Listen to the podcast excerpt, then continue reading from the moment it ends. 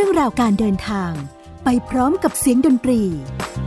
ท่ามกลางความหลากหลายของผู้คนและวัฒนธรรม Music and Traveling is a wonderful combination ในรายการ ไปไม่ตายเอาดาบหน้า กับปอพารดลและพอลชูเกอร์ส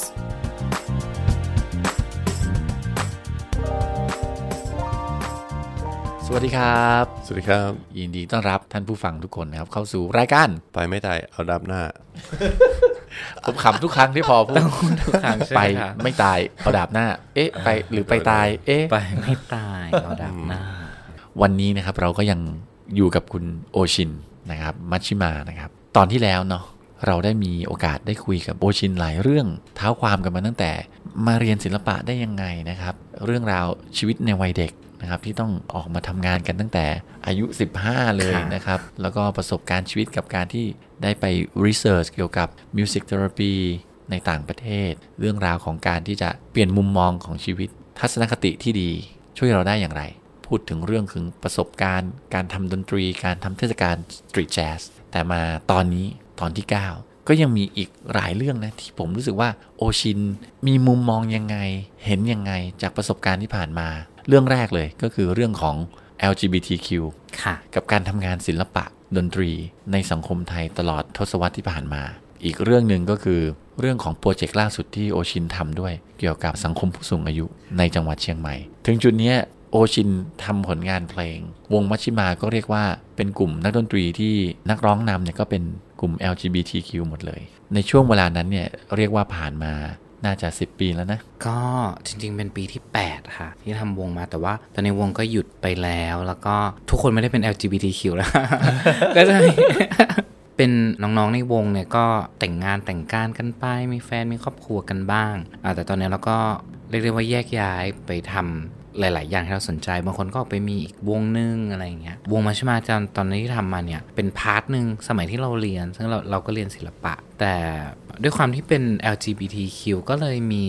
อันนี้เราต้องพูดว่า LGBTQ เนาะเป็นชื่อเต็มของเขา เป็นเพศสภาพที่เรียกว่าเป็นไม่เหมือนทั่วไปอะไม่ใช่ mainstream อะด้วยความที่บางคนคิดบวกเราเลยไม่ได้คิดในแง่ลบเกี่ยวกับเพศสภาพของเรามาตั้งแต่เด็กแล้ว ด้วยความที่เราไม่ได้มองว่ามันเป็น obstacle ไม่ได้มองว่ามันเป็นอุปสรรคในการจะทำอะไรก็แล้วแต่อะไรอย่างเงี้ยแต่ในช่วงที่เรียนเนี่ยเราก็พยายามทำเรื่องนี้เหมือนกันทำความเข้าใจในเรื่องเพศสภาพ พยายามสื่อสารออกมาในชุดงานศิลปะ ตอนนั้นเมื่อปี 2013 เนี่ยเราได้รับคัดเลือกให้เป็นศิลปินแบรนด์นิวซึ่งแบรนด์นิวเป็นโครงการของ Bangkok University Gallery ค่ะ BU Gallery ที่ที่กรุงเทพ ซึ่งเขาก็มีชื่อเสียงพอสมควรนะ มีBrand New รุ่นก่อนๆอย่างแฟนของพี่ยุรีก็อยู่ใน Brand New มา หรือว่าศิลปินดังๆ หลายๆ ท่าน แล้วในปี 2013 เนี่ยเราก็ได้รับเลือก จริงๆ ตอนนั้นเราไปเป็นล่ามให้ curator ชาวสิงคโปร์ให้กับน้องๆ นักศึกษา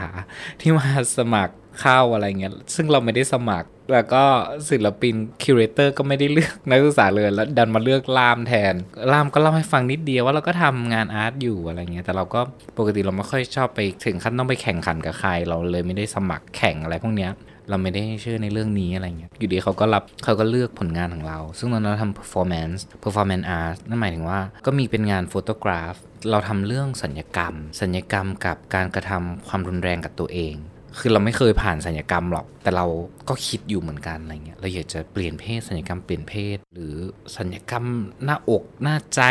ตาหูตาจมูกอะไรเงี้ย แต่เราไม่เคยกล้าทำแล้วเราก็เลยตั้งคำถามกับมันเฉยว่า จริง ๆ แล้วว่ามันจะต้องเป็นแบบไหนตอนนั้นเราใช้รูปภาพของผู้หญิงที่อยู่ในประวัติศาสตร์ ศิลปะ รูปภาพของ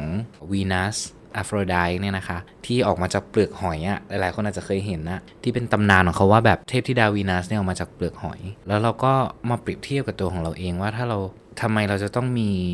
measurement อะมีตัวชี้วัดว่าเนี่ยคือความงาม อันนี้คือสิ่งที่ทุกคนต้องเป็นต้องมีอะไรเงี้ยนี่เป็นเพศสภาพที่ทุกคนจะต้องทำเหมือนเหมือนกัน หรืออะไรทั้งทั้งๆที่มนุษย์มันไม่เคยมีอะไรเหมือนกันเลย แม้แต่คำพูดคำจา แม้แต่ชื่อ แม้แต่สิ่งที่เรากินเราชอบอะไรเงี้ยคือมันเป็น diversity อยู่แล้ว แต่เราก็เกลียดกลัวสิ่งที่ไม่เหมือนกับเราก็แปลกดี ก็เป็นสิ่งที่ตั้งคำถามเหมือนกันในเรื่องศัลยกรรมว่าแบบคือเราไม่ได้ว่ามันเป็นเรื่องดีหรือร้าย แต่เราตั้งคำถามว่า แล้วเราจะต้องทรมานตัวเองไปถึงเมื่อไหร่ มันถึงจะอยู่จุดที่ว่าเนี่ยมันสวยแล้วอะมันพอแล้วอะไรอย่างเงี้ยไม่งั้นเราจะต้องแก้ของเรา แก้จมูกของเรา ให้มันให้มันดีไปเรื่อยๆหรออะไรเงี้ยความพึงพอใจของเรามันมันอยู่ที่จุดไหนอะไรเงี้ยเราจะต้องสัญญกรรมจนเราเหมือนอะไร ที่จะเรียกว่ามัน perfect อะไรเงี้ยก็ตอนนั้นก็ทำงาน art ชุดนั้นมาสำหรับ Brand New แล้วก็ที่ได้ทุนไปวิจัยที่เยอรมันต่อ แล้วก็ในช่วงนั้นเราก็ทำดนตรีไปด้วย เพราะเรามองว่าเราเป็นคนที่จดไดอารี่ เรื่องราวที่เราเจอมาในชีวิตอะไรเงี้ย เราไม่ค่อยมีคนที่เรา reaction ด้วยในเรื่องเพศสภาพของเรา แต่ถ้าวันหนึ่งมันมีอะไรเงี้ยเราก็จะแบบเราก็มาจดไดอารี่ว่าทำไมเขาถึงคิดแบบนั้นอะไรเงี้ย แล้วเราก็มา analyze ตัวเองในแต่ละวันว่าเอ้าวันนี้เราไปเจอแบบนี้ แต่มันก็ไม่ใช่เรื่องที่ว่ามันจะต้องไปคิดอะไรมากอะไรเงี้ย เราแค่พยายามคิดว่าถ้ามันมีคนแบบนี้คิดแบบนี้อยู่ เราจะทำยังไงให้เขาไม่ใช่ว่าเลิกคิดแบบปรับมุมมองความคิดของเขาไปในทางที่ดีขึ้นได้บ้างน้าอะไรเงี้ย เราก็เลยว่า แต่งเพลงจากไดอารี่ของเราเนี่ยก็เป็นสิ่งที่แบบก็ดีนะ คือเพลงทุกเพลงในในอัลบั้มของมัชชิมา ที่เราฟังเขาก็คือเป็นเพลงที่แต่งเอง ทั้งหมดมีหนึ่งเพลงที่มีน้องคนหนึ่งแต่งให้ แล้วก็นอกนั้นเราแต่งเองหมดจากไดอารี่ของเราเรื่องราวไดอารี่อ๋อบางทีเราก็ลืมไปละเรามาอ่านน่าเอาตรงนี้มาเป็นข้อคิดนะ แล้วเราเป็นคนที่มันไม่มีเรื่องความรักเลยนะคะ ในเพลงแทบจะไม่มีเพลงรักเลยมีโผล่มาหนึ่งเพลงคือเพลงที่น้องที่รู้จักกันแต่งให้ นอกนั้นเป็นเพลงที่พูดถึงชีวิต เรียกว่าเป็นวงเพื่อชีวิตก็ได้ เป็นเพลงที่ให้กำลังใจมากกว่า เป็นเพลงที่ให้กำลังใจเรารู้สึกว่าเฮ้ยมันจะต้องคนที่ฟังเพลงของเราจะต้องกำลังอยากได้สิ่งนี้ด้วยนะ นอกจากแค่เรื่องของความรักไม่สมหวังอะไรอย่างเงี้ย เขาก็อยากได้กำลังใจชี้นำในเรื่องอื่นๆอะไรเงี้ยเพลงที่เราแต่งเงี้ยมาส่วนใหญ่เราบอกมีเพลงหนึ่งชื่อเพลงไม่มีวันธรรมดาอย่างเงี้ยเราก็พูดถึงว่าเฮ้ยหลายคนอาจจะคิดว่าตัวเองเป็นแค่คนที่ไม่พิเศษอะไรเงี้ยแต่จริงๆเราทุกคนในทุกๆคนนะมันไม่เหมือนกันสักคน เพราะว่ามันเป็นชีวิตของทุกๆคนอะไรเงี้ย เราอาจจะต้องรอเวลาสักนิดนึงไหม เพราะว่าเวลาเป็นสิ่งที่แมตเตอร์ที่สุดในชีวิตละ ต้องรอสัก 5 ปีถึงจะเห็นอีกสิ่งหนึ่งอะไรเงี้ย เราก็พยายามใส่เข้าไปในเพลงนั้นว่า เอ้ย จริง ๆ ไม่ต้องรอหรอกว่าชีวิตมันต้องมีอะไรพิเศษ แล้วเราถึงจะเป็นคนพิเศษได้อะไรเงี้ย เพราะว่าในทุกๆวันเนี่ยมันไม่มีวันธรรมดาอยู่แล้ว มันพิเศษในทุกๆวันตั้งแต่เราตื่นขึ้นมาแล้วยังหายใจอยู่ แล้วเราคิดจะทำอะไรอย่างหนึ่งอะไรเงี้ยก็เป็นเป็นเนื้อหาในเพลงนั้นที่มันก็มีวันหนึ่งที่เราแบบนั่งอยู่ๆนั่งแล้วก็ คิดขึ้นมาได้แล้วเราก็เขียนว่าเฮ้ยมันก็มีบางวันอะที่เราเห็นคนอื่นเราก็รู้สึกอยากเป็นหรืออยากมีแบบเขาอะไรเงี้ยแต่เราไม่เคยหันมามองว่าจริงชีวิตของเขาก็ไม่ได้จะมีหรือว่าเป็นแบบเราได้เหมือนกันอะไรเงี้ยก็เป็นมุมมองนั้น ซึ่งมองว่าไอ้พวกนี้ทั้งการแต่งเพลงเป็นทั้งการทำงานศิลปะ หรือแม้แต่การใช้ชีวิตเราก็เป็นศิลปะได้ แล้วก็ด้วยที่ว่ามองบวกจนเกินไปความเป็นเพศสภาพเลยเพราะทำไม่เป็นอุปสรรคอะไรเลยกับชีวิต เพราะว่าเราไม่ได้มองว่า คือหนูมองพี่ปออะแวบแรกอะว่าก็มีความเป็นพี่ปออยู่ พอเราไม่ได้มองว่าพี่ปอต้องพี่ปอเขาต้องเป็นผู้ชายหรืออะไรเงี้ยเราไม่ไม่ได้เป็นเพศนำอะเหมือนกับผลงานหนึ่งเหมือนกับว่าทำเรื่องเอาตัวเองเนี่ยไปเปรียบเทียบกับตัวสุนัขเนี่ยแล้วก็มองว่าชื่นชอบสุนัขนะ มองว่ามันน่ารักอะไรเงี้ยเราไม่ได้มองมันแวบแรกด้วยเรื่องของเพศอะ อฉันจะจับแค่สุนัขตัวเมียเท่านั้นตัวเมียต้องน่ารักหรืออะไรอย่างเงี้ย เราก็ไม่รู้ด้วยซ้ำเรามองหมาก็ยังไม่รู้เลยไม่ไม่เห็นอวัยวะของมันอะไรเงี้ย ถึงจะรู้ว่าเป็นเพศไหน เพราะฉะนั้นจริงๆแล้วแบบคนเราจะรู้จักจะจัดจะมีปฏิสัมพันธ์ต่อกันมันต้องเป็นเรื่องนี้เหรออะไรเงี้ยที่เข้ามาเกี่ยวข้องอะไรเงี้ยก็เลยไม่ได้ใช้ตัวนี้นำทาง แต่ที่โอชินบอกว่าไม่ค่อยมีเป็นอุปสรรค อันนั้นหมายถึงว่าในครอบครัวโอชินเขาก็โอเคใช่ไหมครับที่ครอบครัวโอเคมากค่ะไม่มีปัญหาแต่ด้วยอาจจะเป็นเพราะพื้นฐานครอบครัวแบบนั้นด้วยก็เลยมีปัญหาแต่จริงๆช่วงวัยเด็กก็มีมีการล้อเลียนจากเพื่อนหรือจากคนรอบข้างอะไรอย่างเงี้ยทุกคนก็มีใช่ ไม่ว่าสูงหรือนี่หรือนี่นั่นก็ต้องมีต้องมีบูลลี่สักอย่างหนึ่งอะไรอย่างเงี้ย ซึ่งอ่ามันอาจจะเป็นนิสัยของมนุษย์อยู่แล้วหรือเปล่าไม่รู้อะไรอย่างเงี้ย แต่ว่าเราไม่ได้มองว่า เอ้ยมัน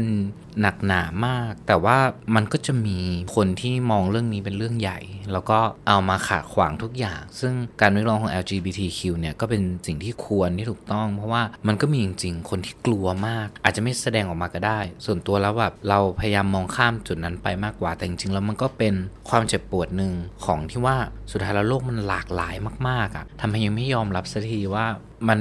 ไม่มีเส้นอะไรกั้นแล้ว ตอนนี้มันเบลอไปหมด ความชอบรสนิยมของคนมันหลากหลายไปหมด ในไทยกับประเทศอื่นที่โอชินเคยไปมันต่างกันไหมความรู้สึกต่างกันไหมเรื่องนี้ ในประเทศไทยอะคือมันมีมุมมองที่อาจจะดีกว่าประเทศอื่นนิดนึง ในการมอง LGBTQ คือไม่ได้ถึงขั้นแบบอุ้ยรังเกียจ แต่มันก็จะแปลกแปลกหน่อย ในขณะที่ว่าถ้าคุณทำงานเก่งอะไรอย่างเงี้ยคนยอมรับได้ แต่ถ้าคุณจะไปเป็นแฟนกับลูกของเขาอะไรอย่างเงี้ย ไม่ได้แล้วนะ ฉันไม่รับแล้วนะ มันมีมิติที่ซับซ้อนมากที่จะต้องทำความเข้าใจ ส่วนตัวเรามีแฟนเป็นชาวต่างชาติมาตลอด คุณพ่อคุณแม่เขาไม่ว่าอะไรเลย มีครั้งหนึ่งที่เป็นแฟนกับคนไทย อันนี้ไม่อยากพาดพิงว่าคุณแม่เขาก็จะไม่ชอบเราเลยอะไรอย่างเงี้ย เป็นมุมมองที่มองเห็นแต่อาจจะเป็นเรื่องของวัฒนธรรมด้วยจริง ๆ มันจะมี culture shock บางอย่างที่ถ้าเป็นในเลเวลนี้ฉันรับได้ ถ้าเป็นอีกเลเวลหนึ่งไม่ได้ละ ไม่รู้ว่าเพราะอะไรเหมือนกัน แต่ก็ทุกทุกความรักมันก็มีปัญหานะคะ แล้วความรักมันเกิดขึ้นจากความรัก ถ้าเราจะรักใครคนหนึ่งเพศสภาพแทบจะไม่เกี่ยวเลย ถ้าอยู่ดีเราจะมีความรักให้คนหนึ่งคนอะมันเกิดขึ้นเราแทบจะไม่รู้เลยว่ามันคืออะไรอะไรเงี้ยเราก็เลยอันนี้เป็นสิ่งที่เรามองเห็นว่าอะมันมีความคล้ายกันอะคนในประเทศหนึ่งแต่ว่าในประเทศไทยเราสามารถ แสดงออกได้โดยที่ไม่มีการรังเกียจมากเท่าไหร่ในพื้นที่สาธารณะ แต่ถ้าเป็นเมืองนอกอะไรคุณแสดงตัวตนแต่ว่ามันก็จะมีคนเริ่มมองบ้าง อย่างในอเมริกาไม่น่าจะหนักหนาเท่ากับในยุโรปในบางครั้งคนก็อันนี้เหมือนกัน แต่ว่าพอมันมีกระแสหลังๆ มาเริ่มมีการกระแส LGBTQ แล้วมันอยู่ในรัฐธรรมนูญของหลายๆประเทศอยู่แล้ว เรื่องการเหยียดการหรืออะไรอย่างเงี้ยต่อหน้าเนี่ยยังไม่เคยเจอนะฮะ สมัยที่ต้องเรียนที่ญี่ปุ่น เขาก็จะถามว่าคุณจะต้องไปเข้าห้องน้ำชายหรือห้องน้ำหญิงไอเราก็บอกว่าเข้าห้องน้ำไหนก็ได้ที่คุณอนุญาต ถ้าเข้าห้องน้ำชายแล้วผู้ชายไม่ตกใจก็ไม่เป็นไร อันนี้คือเขาถามมาก่อนที่เราจะไป interview พอวันนี้เราไป interview ปุ๊บเขาก็ยังไม่พูดอะไรนะคะ แล้วพอเรา interview เสร็จกลับมาเขาก็ส่งอีเมลมา ผู้บริหารแนะนำว่าให้คุณเข้าห้องน้ำผู้หญิง เพราะว่าคิดว่าเหมาะสมอะไรเงี้ยเราก็ต้องเห็นสภาพเราก่อนเลยว่าเราแบบเข้าไปห้องน้ำผู้ชายไม่ได้นะ มันยิ่งกว่านี้อีกอะไรเงี้ยอันนั้นเราก็ไม่ได้ว่าอะไรเราก็เข้าใจว่ามันก็มีคนที่กลัวอยู่อย่างในบางประเทศเขาก็อย่างเพนซิลเวเนียเงี้ยค่ะเขาจะต้องทำห้องน้ำของ LGBT ขึ้นมาเลย ไม่ให้เข้าห้องชาย ไม่เข้าห้องหญิง ก็บางประเทศเขาอาจจะคิดมากเรื่องความปลอดภัยใช่ไหมครับ อาจจะมีแบบประวัติของความรุนแรงใน แต่ละเพนซิลเวเนียเองก็มีสวที่เป็น LGBTQ มันเป็นเรื่องที่ซับซ้อนเป็นเรื่องที่ต้องมองหลาย ๆ มิติ แล้วก็แต่สำหรับตัวเราเองคือเรามองว่ามันจะเป็นอุปสรรคที่น้อยมาก เราไม่อยากให้มัน ให้คิดโดยที่ว่า เอ้ยเพราะเธอคิดว่าฉันเป็นแบบนี้ใช่ไหมอะไรอย่างเงี้ยเหมือนไปสุมไฟอีกให้มันแย่ลงไปอีก ไปโฟกัสที่เรื่องผลการทำงานดีกว่ามนุษย์ตลกเราต้องคิดเรื่องห้องน้ำตลอด ในยุคโควิดคนจะคิดถึงว่าทิชชู่กระดาษซื้อซื้อกันขาดตลาดอะไรอย่างเงี้ยใช่เป็นเป็นปัญหาใหญ่จริงหรือ จริง ๆ มันก็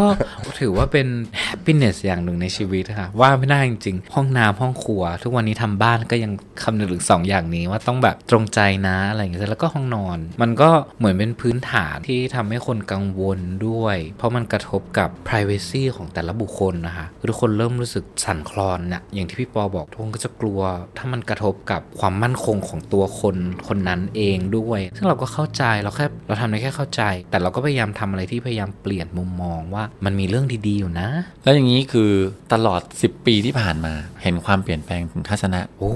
มากเลยค่ะ เอาจริงๆ มากจนตกใจเอาตั้งแต่เด็กๆ คือเราก็รู้ตั้งนานแล้วว่าเรามีเพศสภาพที่ไม่ได้ตรงกับเพศกำเนิดอะไรเงี้ย แล้วเราก็มองเห็นการเปิดมุมมองของคน วงการภาพยนตร์ วงการดนตรี มันแปลกไปหมดเราไม่ใช่คนเดียวที่แบบเป็น LGBT แล้วทำเพลงอยู่ในวงการดนตรีแต่มันมีเยอะแยะไปหมด มันมีหลายคนมากอ่าตอนนั้นมีโอกาสได้ไปเล่นคอนเสิร์ตให้งานพรายที่เวียดนามค่ะ เป็นเวียดนามพรายหนึ่งครั้ง ที่เวียดนามไม่มีวงดนตรีที่เป็น LGBT แต่เขาจะจัดงานเกี่ยวกับ LGBT ที่ฮานอย เขาก็เลยมาประเทศไทย เราก็ถามว่าฉันรีเสิร์ชมาแล้วนะ มีอยู่ 2 วงที่เป็น LGBT คือจีนกับซิดิตแล้วก็วงมาชิมาแล้วก็เฮ้ยจริงเหรอ เราก็เลยตกใจอะไรอย่างเงี้ยนี่เมื่อเมื่อปี 2014 แล้วนะฮะ แล้วก็เอ้ย คุณรู้จักวงเราได้เหรออะไรอย่างเงี้ยเขาบอกว่ารู้จักอะไรอย่างเงี้ยแต่ตอนนั้นเราได้เข้าชิงสีสัน Award ด้วย ในฐานะศิลปินหน้าใหม่ แล้วก็อาจจะมีชื่อเสียงมาบ้างอะไรเงี้ยนิดหนึ่งในทีเนี้ยเขาก็เชิญวงเราไปเพราะเขาบอกว่าจีนกษิดิศไม่ว่าง ถ้าจีนกษิดิศว่างเราอาจจะไม่ได้ไป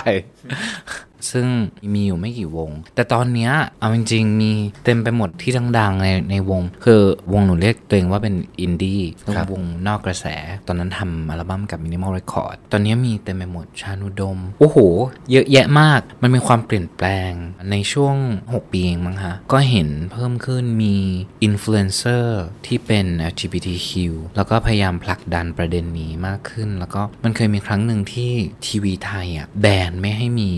LGBTQ ในโทรทัศน์เลย จริงเหรอ เมื่อไหร่ครับนานเมื่อน่าจะเป็นสมัยสักสิบกว่าปีก่อนนะฮะช่วงนั้นหนูอยู่สัก ม.ห้า ม.หกเหรอเหมือนเขาบอกว่ามันจะเป็นตัวอย่างที่ทำให้คนเลียนแบบ แต่ก็สุดท้ายก็ต่อสู้ได้คืนพื้นที่มา เป็นแป๊บหนึ่งเลยอะที่แบบว่า เอ้ย ห้ามให้มี LGBTQ อยู่นะ หารู้ไหมว่า ในวงการบันเทิงเนี่ย LGBTQ เต็มไปหมด หลาย ๆ คนก็ขับเคลื่อนด้วย LGBTQ อะไรเงี้ยแต่บางทีก็เนี่ยด้วยศิลธรรมจัญญาหรืออะไรไม่รู้ที่มันมีเส้นบางๆกั้นกันไปหมด มันก็จะทำให้สังคมเนี่ยต้องมาคิดวิเคราะห์กัน แล้วก็เติบโตไปพร้อม ๆ กันว่าเราอยากให้สังคมเราเป็นแบบไหน แล้วก็มันมีหลายประเทศที่ไม่ได้ปิดกั้นเรื่องเพศแล้ว อย่างในเบลเยียมก็จะมีอนุโรงเรียนอนุบาลที่เด็กทุกคนใส่ชุดเหมือนกันหมด ไม่ได้ให้เด็กเลือกว่า ตัวเองจะต้องเป็นเพศนี้ต้องเป็นสีนี้ ไม่ใช้ซิมบลิกไม่ใช้สัญลักษณ์ของเพศเพื่อมาบอกว่าเด็กจะต้องทำแบบนี้แล้วให้เขาได้เลือกเพศของตัวเอง เพศสภาพของตัวเอง เพราะว่าเขาจะโตไปกับมัน แล้วเขาก็จะอยู่กับมันไปจนตายเราในหน้าที่ผู้ใหญ่ก็มีหน้าที่แค่บอกเขาว่าสิ่งที่มันถูกที่ควรคืออะไรดีหรือร้ายอะไรอย่างเงี้ยสิ่งนั้นจะต้องรู้อันเนี้ยจะเหมือนที่ครอบครัวของเวอชินนี่ว่าเขาไม่ได้ยัดเยียดอะไรอย่างเงี้ยให้เราเราจะเลือกทำอะไรอย่างเงี้ยเขาไม่ได้มาบอกว่านี่เป็นสิ่งที่เด็กผู้ชายต้องทำเด็กผู้หญิงต้องทำตั้งแต่เด็กเรียกได้ว่าแม่ไม่มีเลย คุณแม่เคยสัมภาษณ์ครั้งหนึ่งว่าจำได้ตั้งแต่เด็กว่าเราชอบการ์ตูนเซเลอร์มูนของผู้หญิงอะไรเงี้ยวิเราก็ตกใจคือสัมภาษณ์ตอนเราโตแล้วนะคะกับนิตยสารแม่ก็ยังจำ details ได้ เราเข้าใจว่าแม่ไม่ได้มีส่วนร่วม แต่ความจริงแม่มีส่วนมาก ๆ เพราะว่าณตอนเราเป็นเด็กอะเรายังไม่รู้อะเรารู้แค่ว่าเราชอบอะไร แต่เขาจะเป็นคนที่ตัดสินใจเขาเขาจะซื้อให้อะเขาเป็นคนที่กีฟให้เรา แล้วเขาไม่เคยปิดกั้นเรื่องนั้น เพราะว่าอะน้องชายจะเลือกไปดู Dragon Ball Z ไปดูการ์ตูนผู้ชายอะไรเงี้ยอยู่ดีเราไปเลือกวิดีโอของ Cinderella แม่ก็ไม่บอก อันนี้ไม่ใช่ของผู้ชายแม่ก็ก็หยิบมาเลยลูก เราจำได้แค่ช็อตนั้นว่าเราหยิบ Cinderella ว่าเราชอบ เจ้าหญิง Cinderella บนหน้าปก ตอนนั้นอายุแค่แบบ6ขวบเองมั้งคะห้าหกขวบอะไรเงี้ยแม่ก็ให้ เราก็ซื้อวิดีโอนั้นมาแล้วก็มี Cinderella เราก็มีของแบบเนี้ยมาตลอดเลย ซึ่งเขาก็ไม่ตั้งคำถาม จะเป็นคนอื่นนอกครอบครัวมากกว่า ที่ตั้งคำถามอะไรเงี้ยญาติพี่น้องแบบลูกเธอเป็นอะไร แม่บอกแม่ไม่เคยสนใจอะไรเขามีมุมมองของเขา ซึ่งครอบครัวก็เป็นพื้นฐานสำคัญที่จะทำให้การใช้ชีวิตของ LGBTQ อะไรเงี้ยเป็นเหมือนคนปกติ คือเขาทวีตเราแบบปกติอะค่ะซึ่งก็มองว่าทุกๆอย่างก็ปกติมันมีได้หมดแล้วถ้าเราไม่อินคลูดคนเหล่านี้เข้ามาแล้วแล้วมันจะเป็นสังคมได้ยังไง คนพิการนี่คนด้อยโอกาสโอ้อะไรเยอะแยะมากมาย นั่นอยู่ที่เราใช้อะไรนำในชีวิตด้วยอะมันเป็นสิ่งแวดล้อมที่เกิดขึ้นมาตั้งแต่เด็ก ๆ มันมีพฤติกรรมการเลียนแบบอะแน่นอนในครอบครัว เราเห็น sample คือพ่อกับแม่ มันเป็นสิ่งที่เราปลูกฝังได้ตั้งแต่เด็ก ๆ แล้วก็เพราะว่าเด็กๆมันก็ไม่มีอะไรเลยอะแล้วเขาก็ต้องเริ่มเรียนรู้ เขาเป็นมนุษย์ที่เพิ่งเกิดขึ้นมาแล้วก็เราก็เรียนรู้เหมือนกับตอนที่เราเป็นเด็กถ้าตอนนี้เราจะไปหยิบจับอะไร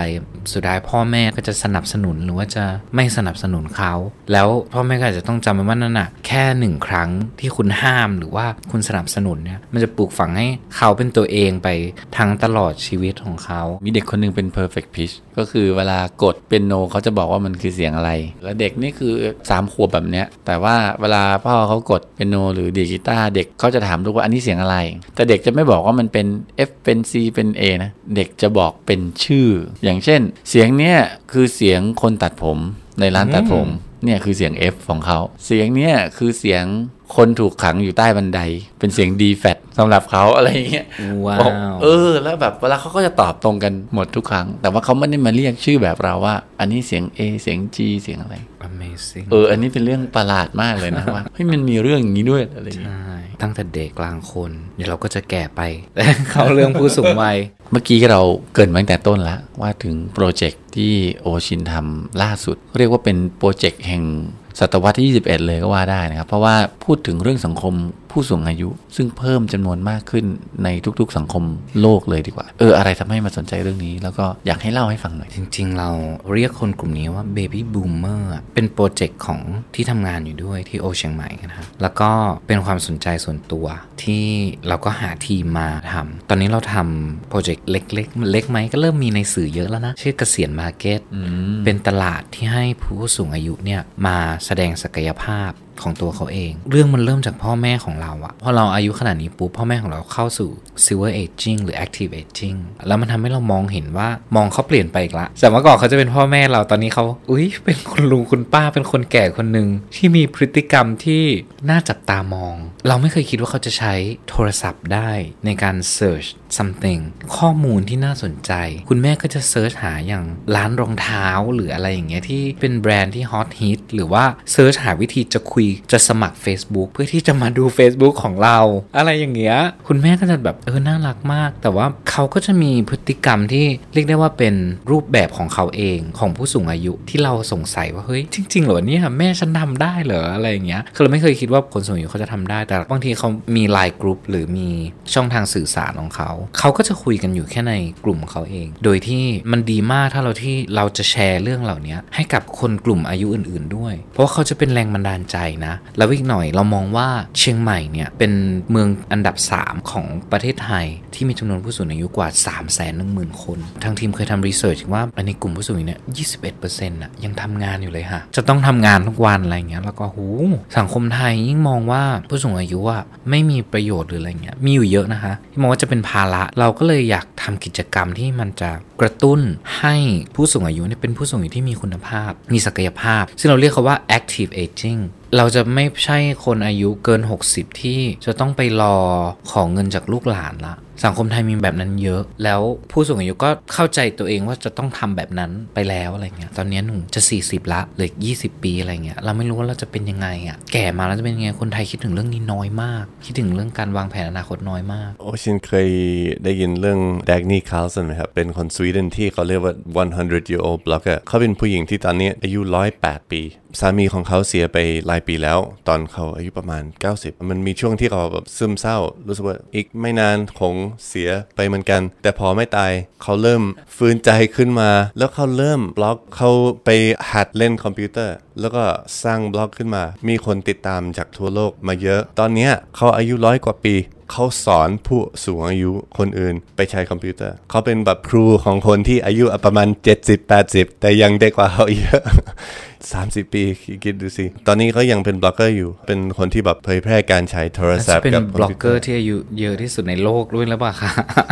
น่าจะครับใช่น่าติดตามมากเราก็มองไว้เหมือนกันทั้งตัวเราเองเราก็อยากจะมีคุณภาพ หรือแม้แต่ผู้สูงอายุใกล้ตัวเราเราก็อยากให้เขาได้แสดงศักยภาพ นอกจากผลิตภัณฑ์ที่อยู่ในตลาดแล้ว หรือว่าแม้แต่กิจกรรมในตลาดเองก็ไม่ได้มีมากพอสำหรับคนกลุ่มนี้ แล้วอย่างหนึ่งเรา ทุกคนจะกลายเป็นคนแก่หมด แล้วอย่างที่บอกมันจะวกกลับมาเรื่องเรารักเชียงใหม่ เรามองเชียงใหม่ว่าอีกหน่อยมันจะต้องไม่เต็มไปด้วยคนแก่ที่น่าสงสารสิมันต้องเป็นคนแก่ที่มีคุณภาพด้วย แล้วเราอยากจะปลูกฝังตรงนี้ว่าวัยเกษียณที่มีคุณภาพเนี่ยเรามาเริ่มจากอย่างนี้ได้ไหมเราอยากศึกษาไปพร้อม ๆ กันว่า เราจะสามารถเปลี่ยนชีวิตของคนวัยเกษียณเนี่ยไปได้ดีขึ้นได้อย่างไร แล้วสุดท้ายมันก็จะไปสร้างผลที่บวกขึ้นให้กับเมืองเชียงใหม่ด้วย ก็ได้เข้าประเทศไทยแล้วเชียงใหม่ด้วยก็รับคนเกษียณจากทั่วโลกเหมือนกัน เพราะว่าที่นี่น่าอยู่อากาศดีมีคนดูแล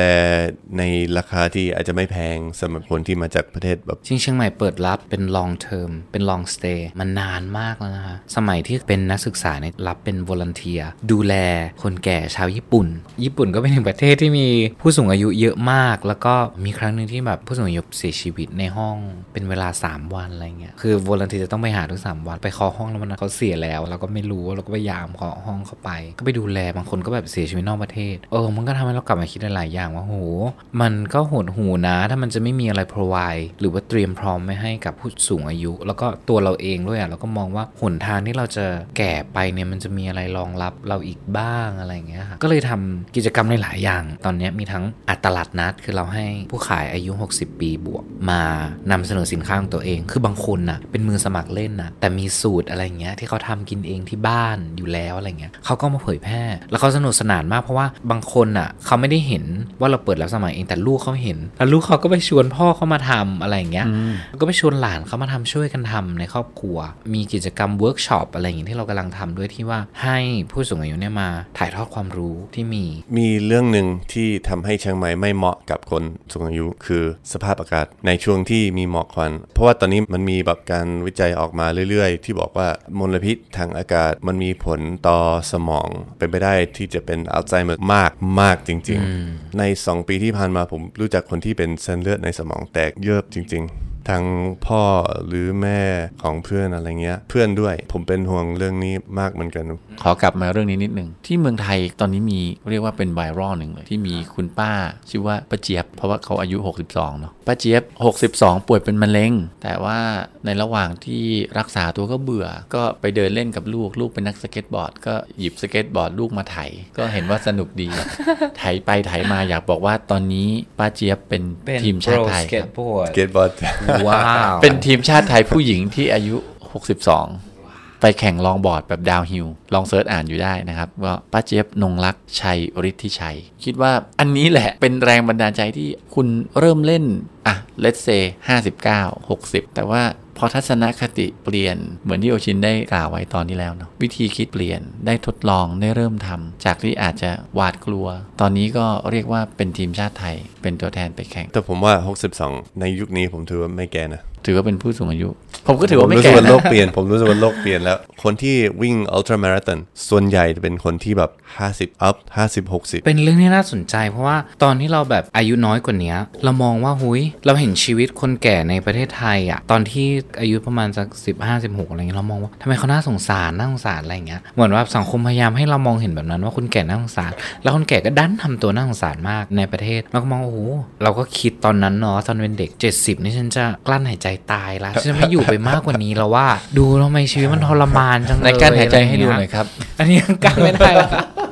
แต่ตอนนี้ความคิดเราค่อยๆ เปลี่ยนเนาะเพราะแบบเราอายุมากขึ้นเราก็มองเห็นว่าเอ้ย มันก็มีอะไรที่ทำให้เราเห็นคุณค่าในตัวเอง คิดว่าตอนนี้ 70 ยังไม่อยากตายละค่ะก็จะใช้ชีวิตไปเรื่อยๆ มันก็เปลี่ยนมุมมองไปเยอะมันค่อยๆ เปลี่ยนแต่ทีเนี้ยเราก็อยากเป็นส่วนหนึ่งที่จะช่วยผลักดันประเด็นตรงนี้เกี่ยวกับผู้สูงอายุ active aging ต่างๆ ซึ่งเป็นประเด็นสำคัญอีกอันหนึ่งในเชียงใหม่ นอกจากเรื่องดนตรีที่ทำอยู่หรือเรื่องอาหารที่ทำอยู่เงี้ยค่ะถ้าเมืองมันดีมันก็เป็นเมืองที่น่าอยู่สำหรับทุก ๆ คนอะไรอย่างเงี้ยจริงเมืองมันควรจะสมบูรณ์ด้วยทุกเพศทุกวัยอยู่แล้วนะคะ วันนี้โอชินพาเราเดินทางมาสู่เรื่องราวของชีวิตของศิลปิน นักดนตรี แล้วก็สังคม LGBT ที่สะท้อนมาตลอดช่วงศตวรรษที่ผ่านมา วันนี้โอชินพาเราเดินทางมาถึงเรื่องการเข้าไปสัมผัสเกี่ยวกับการทำกิจกรรมกับผู้สูงอายุ ซึ่งก็น่าสนใจมากพอก็ได้สะท้อนมุมมองที่เรานึกไม่ถึงมาก่อนว่าจะมีผู้สูงอายุระดับอายุ 108 ปีที่เป็นบล็อกเกอร์อ่าล่าสุดเรามีคุณลุงอายุ 87 ปีพยายามจะร้องเพลง แล้วก็จริงๆ ได้พี่ชาพี่ชาฮาร์โมนิก้าซันไรส์นะคะ คุณลุงอะ่ะ คือเขามาตลาด ตลาดของเราจะมีนักดนตรีอยู่ที่สมัครเข้ามา ทุกคนจะอายุ 60 plus หมด ทุกคนก็จะมีแบรนด์ของตัวเอง เขาบอกว่าตั้งแต่อายุ 20 ละซ้อมกันมา ตั้งแต่เป็นสมัยมหาลัย แล้วก็อยากจะมีพื้นที่ในงานแสดงตอนนี้อายุมากละ แล้วก็จะมีแฟนคลับเป็นกลุ่มป้าๆอายุ 60 เนี่ยตามบอกว่าเนี่ยเห็นพี่ตั้งแต่สมัยมัธยมล้วค่ะ ถ่ายรูปอะไรอย่างเงี้ยตามกันมามีกลุ่มของเขามีคุณลุงคนหนึ่งอายุ 80อ่าน่าจะ 87ล้วค่ะแกถือหนังสือเพลงมาด้วยเล่มหนึ่งแล้วก็ซ้อมร้องอยู่ ข้างหลัง แล้วก็มีคนไปเห็นนะหนังสือเพลงเนี่ยตัวหนังสือใหญ่มาก แล้วแกก็ร้องเนี่ย คุณลุงอยากไปร้องไหมคะที่งานก็ไปถามบอกได้ได้ได้จะไปละเขาพยายามลดลงความตั้งใจมากคุณลุงไม่กลัวไม่เลยบอกว่าชีวิตนี้ฉันจะต้องได้ร้องออกสื่อสักครั้งหนึ่งคุณลุงก็ค่อยๆร้องไปดูหนังสือเพลงจิ้มอะอายุ 87 แล้วอะบางคนก็พูดว่าอายุหลัง 60เป็นยรู้สึกเป็นอิสระจากทุกกรอบทุกกฎเกณฑ์ ตอนนี้เราก็ยังเปิดรับวงดนตรีใหม่เรื่อยๆนะคะที่เป็นผู้สูงอายุเท่านั้น มีคนสมัครมาค่ะบอกว่าฟอร์มวง ล่าสุดนี่บอกว่าวงเดอะเกษียณ คือเขาจะอยากจะใช้คำนี้เลยอะหรือแม้แต่ในกระแส mainstream ก็ยังมีวงชื่อวงเดอะชราภาพที่เป็นคนแก่จริง ๆ อะไรเงี้ย ที่ออกมาทำดนตรีในแนวเนี้ย ซึ่งมันเจ๋งอะแล้วเขาก็จะมีมุมมองในเรื่องของดนตรีที่ถ้าคนเล่นดนตรีมาตลอดเขาเก่ามากพวกเนี้ย อันนี้เป็นสิ่งที่ที่น่าส่งเสริมอีกอย่างหนึ่งของสังคมว่านอกจากอายุเยอะแล้ว ยังมีประโยชน์นะนักดนตรีที่อายุมากๆก็มีเยอะเต็มไปหมดเลยใช่ไหมฮะนักดนตรีแจ๊สก็ชินกับเรื่องนี้ครับมีนักดนตรีแจ๊สจากอดีตที่ยังเล่นอยู่ตอน 80 90 Roy Haynes 90 กว่ายังเล่นอยู่ เราเดินทางมาไกลแล้ว ถึง 80 แล้วครับ ในเมื่อเราได้มีโอกาสนะครับ ได้โอชินมาอยู่ในห้องเราวันนี้เป็นวาระที่ดีเลย เพื่ออนาคตที่ดีกว่าเนี่ย ก็วันนี้พวกเราก็ดีใจนะ ที่มีโอกาสได้มาคุยกันตลอดเต็มชั่วโมง เข้าใจถึงความรู้สึกความรักความเชื่อเห็นภาพความทรงจำของโอชินมัชิมานะครับวันนี้ก็ทางรายการไปไม่แต่เอาดาบหน้านะครับ ขอปิดรายการของพวกเราด้วยเสียงเพลงของโอชินครับ แบบไม่มีดนตรีด้วยอะ เพราะว่าสิ่งที่เธอคิด ไม่เคยมีวัน และไม่มีวัน จะไม่มีวันธรรมดา กับสิ่งที่เราคิด ไม่เคยมีวันและไม่มีวันธรรมดา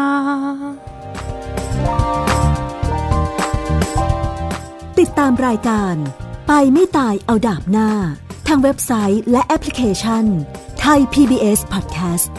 กดติดตามโซเชียลมีเดีย Facebook Twitter YouTube